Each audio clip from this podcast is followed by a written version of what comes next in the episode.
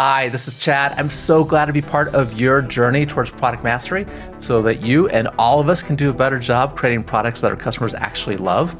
This episode, I want you to know, is sponsored by the Rapid Product Mastery Experience, the RPM experience, which is the fastest way for product VPs to help their product managers and everyone else that's contributing to products to increase their performance in a very meaningful way. Go to productmasterynow.com slash RPM to see how it can help you too. Today, we're talking about listening, which is fitting as you're listening to this podcast, but it's actually a skill that we need as product managers, right? And I wonder if you just take a moment and think about how you might rate yourself as a listener. I do consider it as a superpower for us who are in product work, uh, product managers and innovators. And that's because proper listening is a key way that we get those insights from customers and it's also part of those characteristics of people that have more influence over time in organizations. That's pretty important to us too. To help us develop this superpower of listening, I'll do a better job with that. Christine Miles joins us. She is the author of What Is It Costing You Not to Listen? The Power of Understanding to Connect, Influence, Solve, and Sell. For three decades, Christine has been helping organizations improve by applying human skills to drive results and build cultures of empathy. And that word empathy always catches my attention as a key way for how we can meaningfully relate to others. And it's certainly part of listening. And she teaches people to listen differently. We'll find out what that means in just a moment. Also, as a reminder for everyone, especially if this is your first time listening to this podcast, we take detailed written notes of everything that we do discuss. We also prepare a one page action guide which are the key takeaways that Christine will be sharing with us that will help you put them into action immediately. So get this one page action guide, take a look at the written notes if that helps you. You can find all those resources at productmasterynow.com slash 384. Christine, thanks for joining us. Oh, my pleasure. I'm very happy to be here. And thanks for listening through that and my, my long introduction there. I wanted to get a sense of your path a little bit. I always like finding out about people's backgrounds and how what they're doing and the expertise they've gained in an area, right? How that came about. And I saw as, as part of your background that you have been involved helping CEOs and executives through a group that's called the uh, Vistage Worldwide Group. And for people that don't know that, it's basically a, a peer learning group for business owners, for CEOs, mm-hmm. and the like. And they bring in a lot of experts from time to help, you know, coach those CEOs. And I suspect, since I, I saw you've been doing that for nearly a decade now, that you've learned a lot about the needs of leaders. And I'm curious how that shaped this focus you have on listening.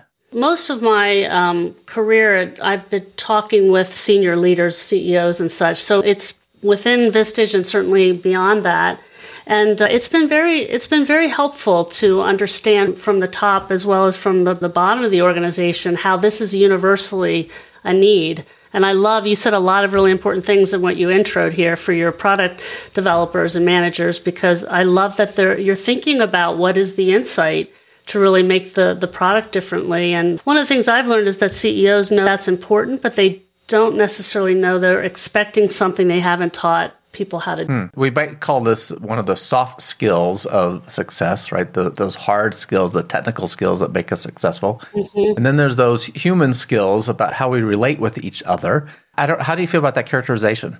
I, I, think it's right on. The name of my company is called EQuipt with a capital E and then a Q for equipping the human skills for that very reason.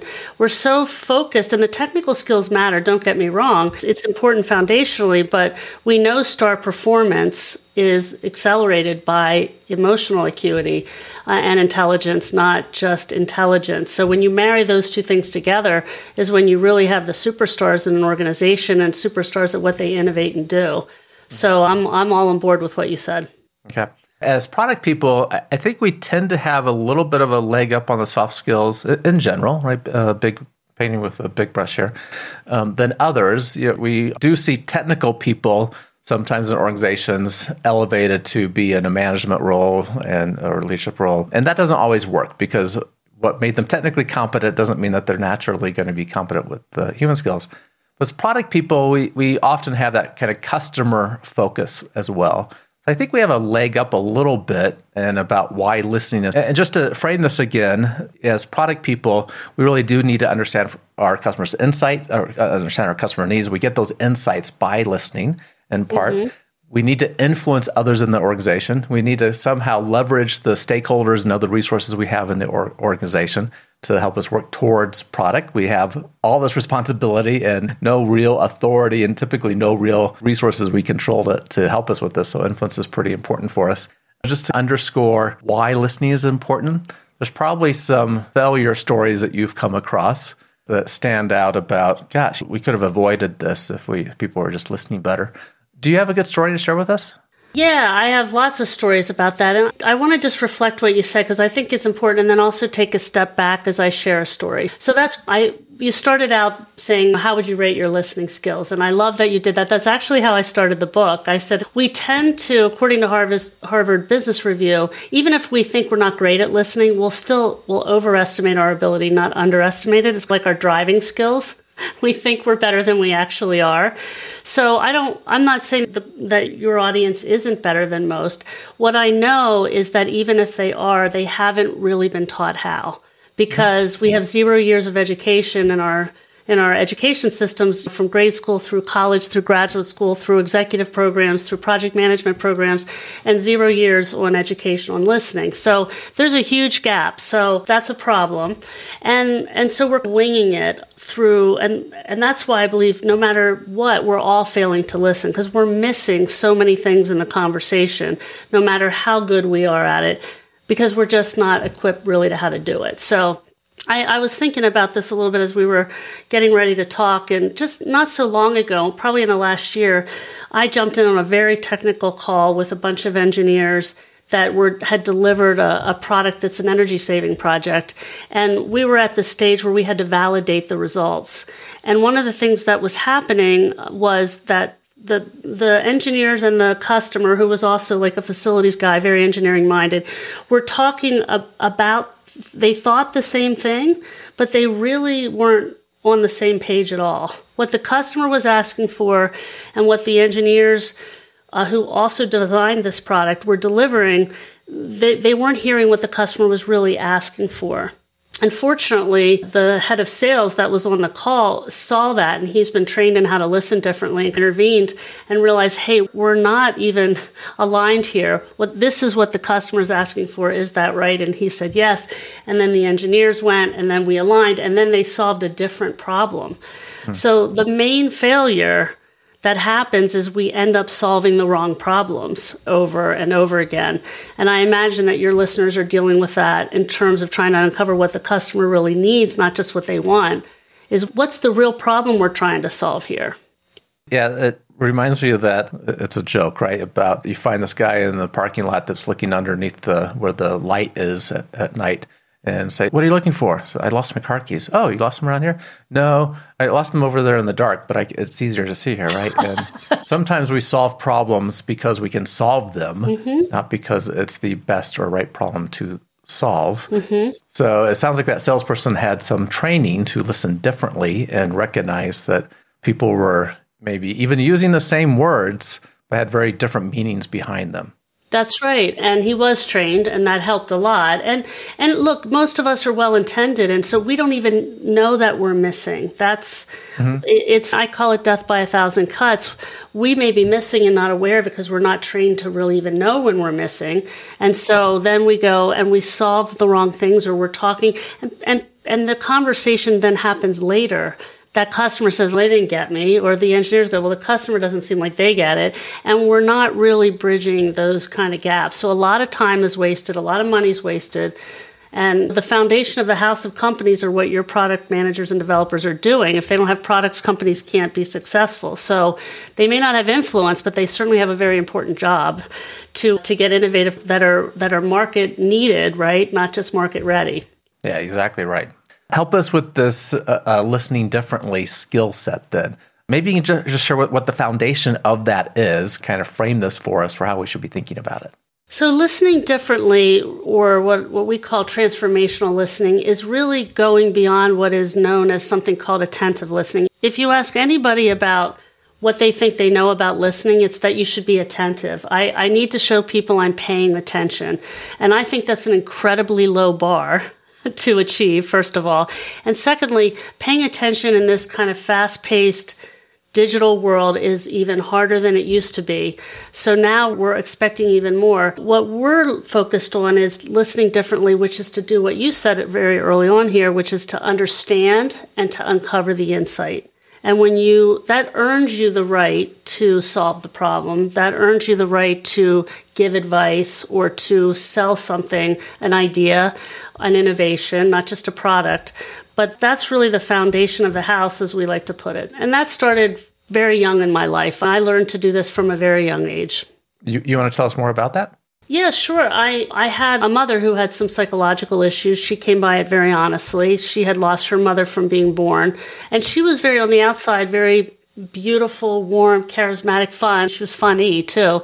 But underneath that surface, there was all kinds of pain, and people didn't see it, right? The problem that they didn't see. My job in the family was to understand that.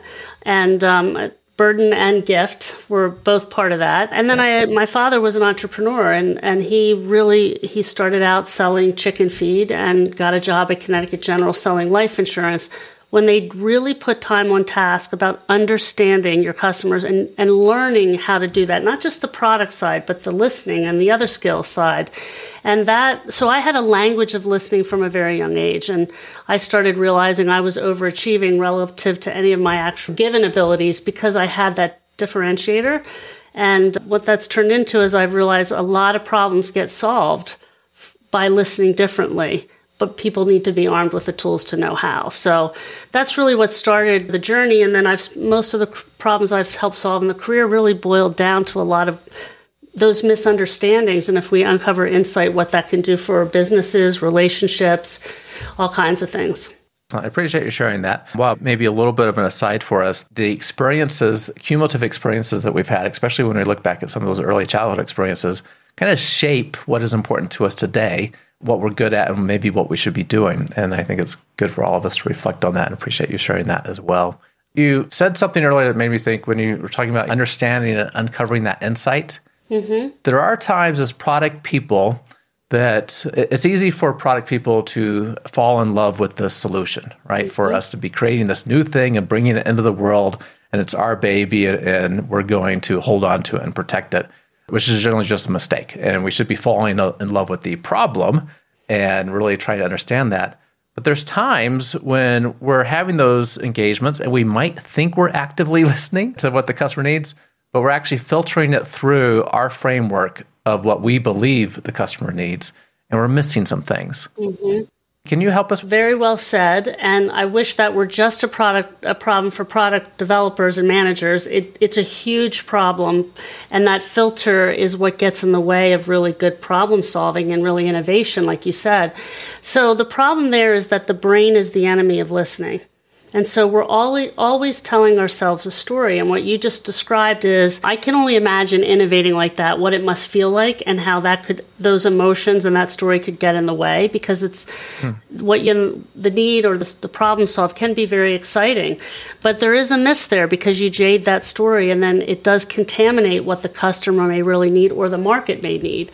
So that's one of the things that we have to overcome as the barrier to listening. And all that happens in our minds, which is why I say you can't white knuckle your way to listening differently. Like the analogy, you know, I use and I talked about in the book is you wouldn't go into the woods for three weeks to camp and sleep overnight and get from one side of the mountain to the other without any tools in your backpack. Like that would be crazy, right? So we're doing that in conversations and in, in really important conversations, we're going in completely unprepared, hoping I'll just white knuckle my way through it and I'll make it to the other side of the woods it, it just doesn't work that way. We'll be back in just a minute. This podcast is sponsored by the RPM Experience, the Rapid Product Mastery Experience. In just nine weeks, meeting 75 minutes a week, product managers, teams, and leaders become product masters, creating more value for customers, their organization, and themselves. You will build a broad foundation of product management knowledge, get everyone on the same page, while also improving collaboration and renewing a focus on the customer, all resulting in higher performance. Participants feel empowered and more confident about their work. They learn how to create value for customers and revenue for their organization. One product leader who used the RPM experience across a global organization said it is the only training that provides an integrated product management perspective It did exactly what I needed. Many organizations have benefited from the RPM experience, and you'll find them listed at productmasterynow.com/rpm. Go to the same URL and schedule time to talk about how Chad and his team can help you and your organization. Okay, so can you give us some of those tools that should be in our backpack? And I think I've picked up on a couple that you've been using with me that stood out. When we first started talking, I shared the introduction and then talked about why listening was important to product managers. You said, I want to reflect on what you said. Mm-hmm. Just now, you said, I can only imagine what that is like. And you rephrased what I said about the, being a product manager, which, as you were saying both those things, mm-hmm. I just felt warm and understood. wow, very astute of you. I that's rare. I appreciate that you noticed that. And one of the things you're picking up on is that one of the things I say is that the most powerful story you can tell someone is their own. Mm-hmm. And so when you tell somebody their own story, that's there's your influence. You talked about how do we influence an organization. We think it's all about what we know, what we tell, what we say, but it's really what we understand. And understanding and saying I understand have nothing to do with one another. I could tell you I understood what you just said, and you'd be like, okay. But if I share with you what I understood, reflect it, and then confirm and validate that with you, now we truly have understanding. And I love that you say that made you feel warm and fuzzy because it should. It's a rare thing that happens. I'm thrilled when the waitress or waiter, you know, reflects my order because I'm always I want this on the side and that. And if they don't do that, I'm worried the whole time that it's not going to come out properly. So why would it be any different when we're developing something really important that can change our customers' game in terms of what they're doing? So reflecting and validating that understanding is important. Help us with some specific tools to what should we be putting into practice here? So reflecting is important, but it's premature to to know to do that before you really get the story. So we have a it's interesting you use the word path what was my path to getting here because that's the analogy for how to really gather what we call a story every time you're in a conversation a story is happening so it's really about understanding that story and then being able to uncover it and then ultimately discover the insight. So, one of the most important tools that I think would be helpful to your listener, and this is just one of six, are what we call the six most powerful questions, right? So, if you know what questions to ask, then it really helps you get the story. The technical questions your listeners already know. Unfortunately, technical questions can lead the witness a little bit because like you said if i like this innovation if i'm falling in love with my own idea i can lead people down the path that i want them to go. Just almost like a defense attorney can lead the witness a little bit through their questions on the witness stand. So it's really how do you ask what we call more open-ended questions and that's harder than it looks. So we've simplified it down to what the best interviewers journalists and therapists do. Just as an example one of the most important questions you can ask is Take me back to the beginning. That's one of the six most powerful questions. People tend to start in the middle of the story or the struggle, the problem they have, and then we tend to go forward. And the, it's more important to go backwards before we go forwards. Where did this start? When did this, you know, take me back? And when we get that, I liken it to we get the beginning of the movie, so we're not so confused. We know we're, we know we're already on the, the path together, so that's a really important and powerful question. I like that one. It's related to some tools that are in the product manager's tool set. One of those is called Jobs to be Done. And related is another thing called a, a customer journey map. And the idea here is let's understand from the very beginning why did you start thinking about needing that product? So, a classic example is buying a mattress. If we stand in the mattress store with the, with our piece of paper, you know, our tablet as people are coming out of the store and ask them about their experience, it actually probably started a year ago when, when they recognized they're not sleeping as well, and there was some other impetus for thinking about a mattress. Right. And we also often will ask questions like, What's a specific example of how you've solved this problem before? We're, we're mm-hmm. trying to get to the beginning of something else. Mm-hmm. So I really like that question. A lot of people ask me, what about the why questions? And I have a background in psychology, I have a master's in psychology. One of the good things about why questions is it does take us back. The, the negative or the difficult thing is some people don't know why. And so it's hard to, and it can also feel like I have to justify that. So one of the things is psychologically, people can actually shut down when you start asking them why versus open up. So, this is a way to keep that conversation very broad and open. And I always say, look, I can throw a football, Tom Brady can throw a football. Like, we can both get it down the field, but he can probably do it a little bit better than me. So, there's always a better way. And so, I'll just be, I'll be egotistical enough to say, I promise this is an even better way. If you simply say, take me back, where did it start? When mm-hmm. people, when you give them that open ended, they'll lead you because their minds will relax and much more will open up. Yeah, that's really good. I love that question. Okay, there's six of these. I would love to hear some more. Sure. So the next one is simple. And if you, again, listen to great people, great listeners, interviewers, it's tell me more, right? Sometimes after somebody starts, we start to get very technical or prescriptive in our questions. And again, we're shaping the story. So when somebody starts talking, it's simply tell me more. Well, they might stop, or you need to interrupt them to get them to tell you a little bit more. And that that again the people will just keep going and help you guide you where they need to go without it being a conscious process. Tell me more. Powerful. And the brain is curious this way. When you have the questions it prompts your curiosity as well as the teller or the talker their curiosity so in, so another one is then what happened so five year olds are very good at well then what happened what's next right so the brain is wired to want to know so that's an easy one. But it's just another way of going, let's figure out what else is going on here. Mm-hmm. So those are very what questions. They're very like factual questions that'll often breed facts. So this is very important for your listeners. Some may be asking that, others may be not, because sometimes it feels weird. But especially around what they're doing, the question, how does that make you feel, is incredibly important and and when you're really trying to uncover the true need versus what the ask is. Now, I, maybe you can give me some perspective, Chad, on how comfortable that question is for you or for the for your listeners, the people that you serve. Is that a common question you ask in your process? To frame this, a lot of product managers talk about being uncomfortable having conversations with customers, mm. right? And there's some anxiety there, maybe because like we really need to figure out what they want, and so that creates some anxiety. The, the stakes feel high. What if I say the wrong thing? If you say the wrong thing, there's more customers to talk to, so we, we can take some pressure off, off of that, right? Yes. And a lot of this does come through practice. But I think many of us go down a track of tell me about the example, tell me about the scenario. Know, what was that like for you at that time? Mm-hmm. And so we get all the details of the scenario. But when our products connect emotionally with customers, that's a much more powerful value that we're creating for customers. And I think it may be easier for us to not ask that question that you just asked. How does that make you feel? If someone is really struggling solving a problem, and we get the details about all the things they tried and how they actually ended up solving it and never ask an emotional question. How did that make you feel when you couldn't solve it? Mm-hmm. how did that make you feel when you did find the solution?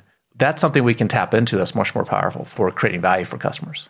Remember we're not socialized to ask about emotions. So it's an understandable feeling to not feel comfortable. I've used the word twice already in that scenario. The the great thing is it's the most powerful question nobody will ever notice that you asked, but they will answer it like there's no tomorrow. And and just like I said, there's you know other ways to do this. People will often say, "Is there another way I can say that?" Or I less. And the reality is, if you want to just throw that football down the field, as with as much precision as possible, you'll just use that in its literal form because people will answer it unless you get weird about how you ask it. It's just you getting comfortable yourself. It's not that you ask it, it's how you ask it. So when it's conversational and matter of fact, the question goes unnoticed, but the results are very powerful because people buy emotionally, not logically. You can have the best logical solution, like you just said, but emotions rule because that's where that's we know now that's the part of the brain that lights up when people buy, which is also why it's important when you're trying to influence that you're tapping into the emotions as well. It's this almost imperceptible question. And when you're listening, you'll start to notice that this is something you're doing but the question is, hmm. So it's a little bit of a verbal tell me more without saying those words because sometimes we don't want to stop the, the talker. We just want to encourage them to keep going, let them know we're still with them on the path. So it's that keeps the conversation and the teller moving forward in the conversation. So that's the fifth question. And again, you'll notice the best journalists and interviewers do this. You've done this today already when your listeners go back and listen. and I have recommended this to people too when they're doing customer interviews. Have you? Wow, that's great. That's great. And it's so natural. It's so natural that when you were what, what's great about the tools and even these questions is when the story it's like watching a movie that you get engrossed in when you're listening differently and your brain is in an overdrive these questions are like a sedative the story comes to you in a different way you're connected that hmm comes out very naturally it doesn't need to be super forced absolutely now i'm, I'm trying not to say hmm but yes good okay what, what's the sixth question here the sixth question and and here's where it, it helps sometimes, and this is a place for people to start. It's another feeling question, so it's very important. But this time, rather than saying, How does that make you feel? sometimes we have an idea, right, of how somebody might feel. You, it sounds like you feel and you fill in the blank. So excited, or you've been stuck for a long time, or you feel like this is really important. Like whatever the emotions are, you reflect that as part of the question. So it sounds like you feel angry, or you, it sounds like you feel really stuck and that that then that gives the the teller an opportunity i'm not stuck but i feel this way and they keep talking well, then now we're back to tell me more right once you hear that you can say tell me more so those questions become almost like knitting or building something you're weaving the fabric of those questions together in the conversation you can ask them in any order you want as often as you want but those six questions will get you the majority of the story Appreciate you sharing those with us. That last question, it sounds like you're feeling, and then we were reflecting what we're hearing. I don't know if this is a good practice or a poor practice that I find myself doing. I'll often ask right after that, does that feel right? Or did I misunderstand what you're saying? Or I don't even know if I need to do that, right? Christina, it sounds like you're feeling sad about that. Is that how you're feeling, right? Tell me what I should be doing instead. I, I think that you're on the right track. I, I think that that's important because you're trying to validate, and that's really important, and connect. I don't know if I'm right or wrong, but sometimes if we just give people the space, they'll answer it for us, right? And then again, we're letting them to keep going. But if there's a pause and you're not sure, there's another tool. We call this on the path. So the questions are what we call the compass because they help guide us through the trail in the woods and stay on track.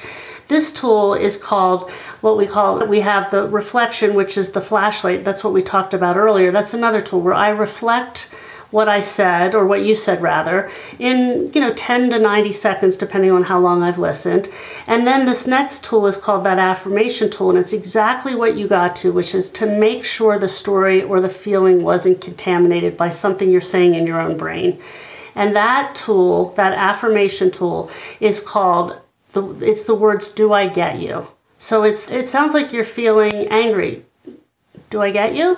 Right? Not right or wrong, good or bad, but another open-ended, and they'll say yes, no, or they'll keep talking. So it's a way to make sure you're continually getting that alignment and that connection throughout the conversation. Thank you for sharing those questions. I find so much of success comes by asking a few powerful questions in situations. And if I may, let, let me just uh, review these so everyone listening has these too. Okay. First, we have a few what sort of oriented questions. Take me back to the beginning, then simply tell me more. And we're conti- wanting them to continue that story with us. So we simply ask, then what happened? Mm-hmm. And then trying to transition maybe to a little bit of the feeling involved and not just the scenario that took place. So we might, we could ask, how does that make you feel? Mm-hmm. And one of my personal favorites that I have told people to use too. Hmm. Right. And just to provide some space in the discussion for people to think a little bit more and maybe share a little bit more. And I love the last question you, you uh, shared with us. It sounds like you feel, so now we're trying to reflect our understanding of, of what might be involved in this. Mm-hmm, exactly. Okay. One of the things that I'll help you is with ratio hmm. because we tend, when we're in technical conversations. And the more we know, by the way, the more expertise we have, the harder it is to listen. Knowledge and expertise is the is another enemy of listening because we've seen it a hundred times. We've seen that problem over and over again, and we have ideas about how to solve it, right? So that's important too. So we can tend to focus on the what and the technical, logical stuff rather than the feeling stuff. So it's not these questions are not necessarily to be used in order, although you do want to go back pretty early in the conversation. But the ratio is like one to three or one to five. So for every technical thing you ask, you want to get the emotions along with it. And we tend to miss that or ignore that because we're not socialized. So force yourself to ask that feeling question because that's what really opens up the story. And not just the emotions of the story but the facts of the story. If you want to get to the, the conclusion faster that feeling question is like a turbocharge to both. Excellent. Yeah and it's so important for us to understand the emotions behind people's needs and wants. And if we can connect with that in our products we stand out. We're doing something different. And it is you will be more memorable for sure Good. Christine, thank you so much for sharing the information from your book. We'll talk more about uh, the book in just a moment. But as listeners know, we love a good innovation quote around here. Mm-hmm. What did you bring us, and can you just share a little bit about what that means to you? The quote is from uh, Albert Einstein. He says, Any fool can know, but the point is to understand. And obviously, this speaks my language to such a large degree. I think we're in a world where we're taught to tell, talk, and know and then we're surprised that people don't know how to uncover the insight and understand. And uh, my mission is really to shift that paradigm that I think we have it backwards that we're going in with solutions, we're going in with knowledge and and problem solving without really understanding. So I think they're very wise words and we have to do both, but I'd like us to understand first and then use our expertise to solve the problem. And listening earns the right to do that. The more you've earned the right through understanding, the more you can innovate and take more chances because people trust you. So it's big. It's very big. This is like going to see a good doctor where hopefully they're diagnosing first to uh, actually understand the problem before they're prescribing. Mm-hmm. And oftentimes in businesses, we run down I, am an engineer by trade and I like developing solutions. And it's easy for me to get started on the solution before we adequately understand the problem. So, understanding first is important. About a doctor that I had that uh, exact pro. So I'm pretty. Oh, I'd love to hear it. Yeah, I'm pretty well versed with my body. I had I was in an auto accident when I was 28, and that's you. For those of you interested, can read about that in the book as to how that also informed my kind of listening mission. But when I was an athlete, so I, I you know, a lot of my body I, I, work on. So I was getting a PRP treatment for a muscle tear that I had related to some of my injuries. PRP is where they take your blood and spin it. It's very innovative in and of itself, and it's regenerative medicine rather than surgical. I have a very good doctor who listens very well. And I went in thinking I knew exactly where the muscle was that he needed to repair. I had Googled it, I had studied it, I knew where the pain was. I walked in and I said, Dr. Scheipel, this is where my problem is. I'm almost positive. And he listened, took it in, evaluated. He said, How about we do this? You might be right, but let's check under ultrasound to make sure you're correct before we inject there. Because if you inject in the wrong place, it does nothing for the, the healing. So he took that in, and it turns out it was just a smaller muscle behind the muscle that I thought it was. And so he got the right spot because he listened to what I had to say, used his own expertise, didn't rush to tell me what a, how dumb I was, that I didn't know what I was talking about, and we solved the problem together. I, I've referred a lot of people to this doctor because he's helped me and he's helped so many other people. But that's a big part of why he's so good is because he takes it all in instead of needing to be the expert. Yeah. He's willing to wait to be the expert. He's actively listening, right? Listening differently. And as product people, we need to do the same thing. And there's opportunities for us to co create with our customers. Right. When they bring a potential solution, just in your example, and we can even make that better with them. Mm-hmm. Thank you for sharing that with us. Sure back to your book. We just scratched the surface. We got some powerful questions that we can ask. There's certainly more details about how we can listen better and what is it costing you not to listen. Tell us how we can find out uh, uh, more about the book and other resources that you have, more about the work that you're doing. Sure. The book's available on Amazon and all the regular kind of sites, Barnes and Noble, Ingram. Uh, they can also go to my website, which is EQuipt, That's E Q U I P T people.com to find out more about the book, order the book, as well as what we do. We, we train organizations, product managers, IT organizations, you name it, to listen differently all around making that business impact. So we know there'll be a personal impact as well, but we're focused on those business results that help drive the, the success of the organization by uncovering the insights. It's a very important mission. These soft skills is really what makes the difference in people's trajectories in their career. We show up at work with the technical skills in place. It's the soft skills that really help us to stand out. So yep. the more we can learn about that, the better. And I will have all those links in the show notes for listeners. Christine, thank you so much for joining us. My pleasure. Thanks for your great curiosity and questions. I appreciate it. Oh, it was a great discussion. Really enjoyed learning more about listening for myself as well. And as a reminder, product masters that are listening, if you do want that one page action guide, so you can put into action the key takeaways that Christine shared with us, as well as a written summary of all the notes, just go to productmasterynow.com slash 384. Everyone, keep innovating.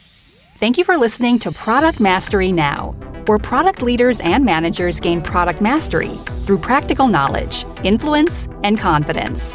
By listening, you are becoming a product master, creating products customers love. Find additional resources at productmasterynow.com. Keep innovating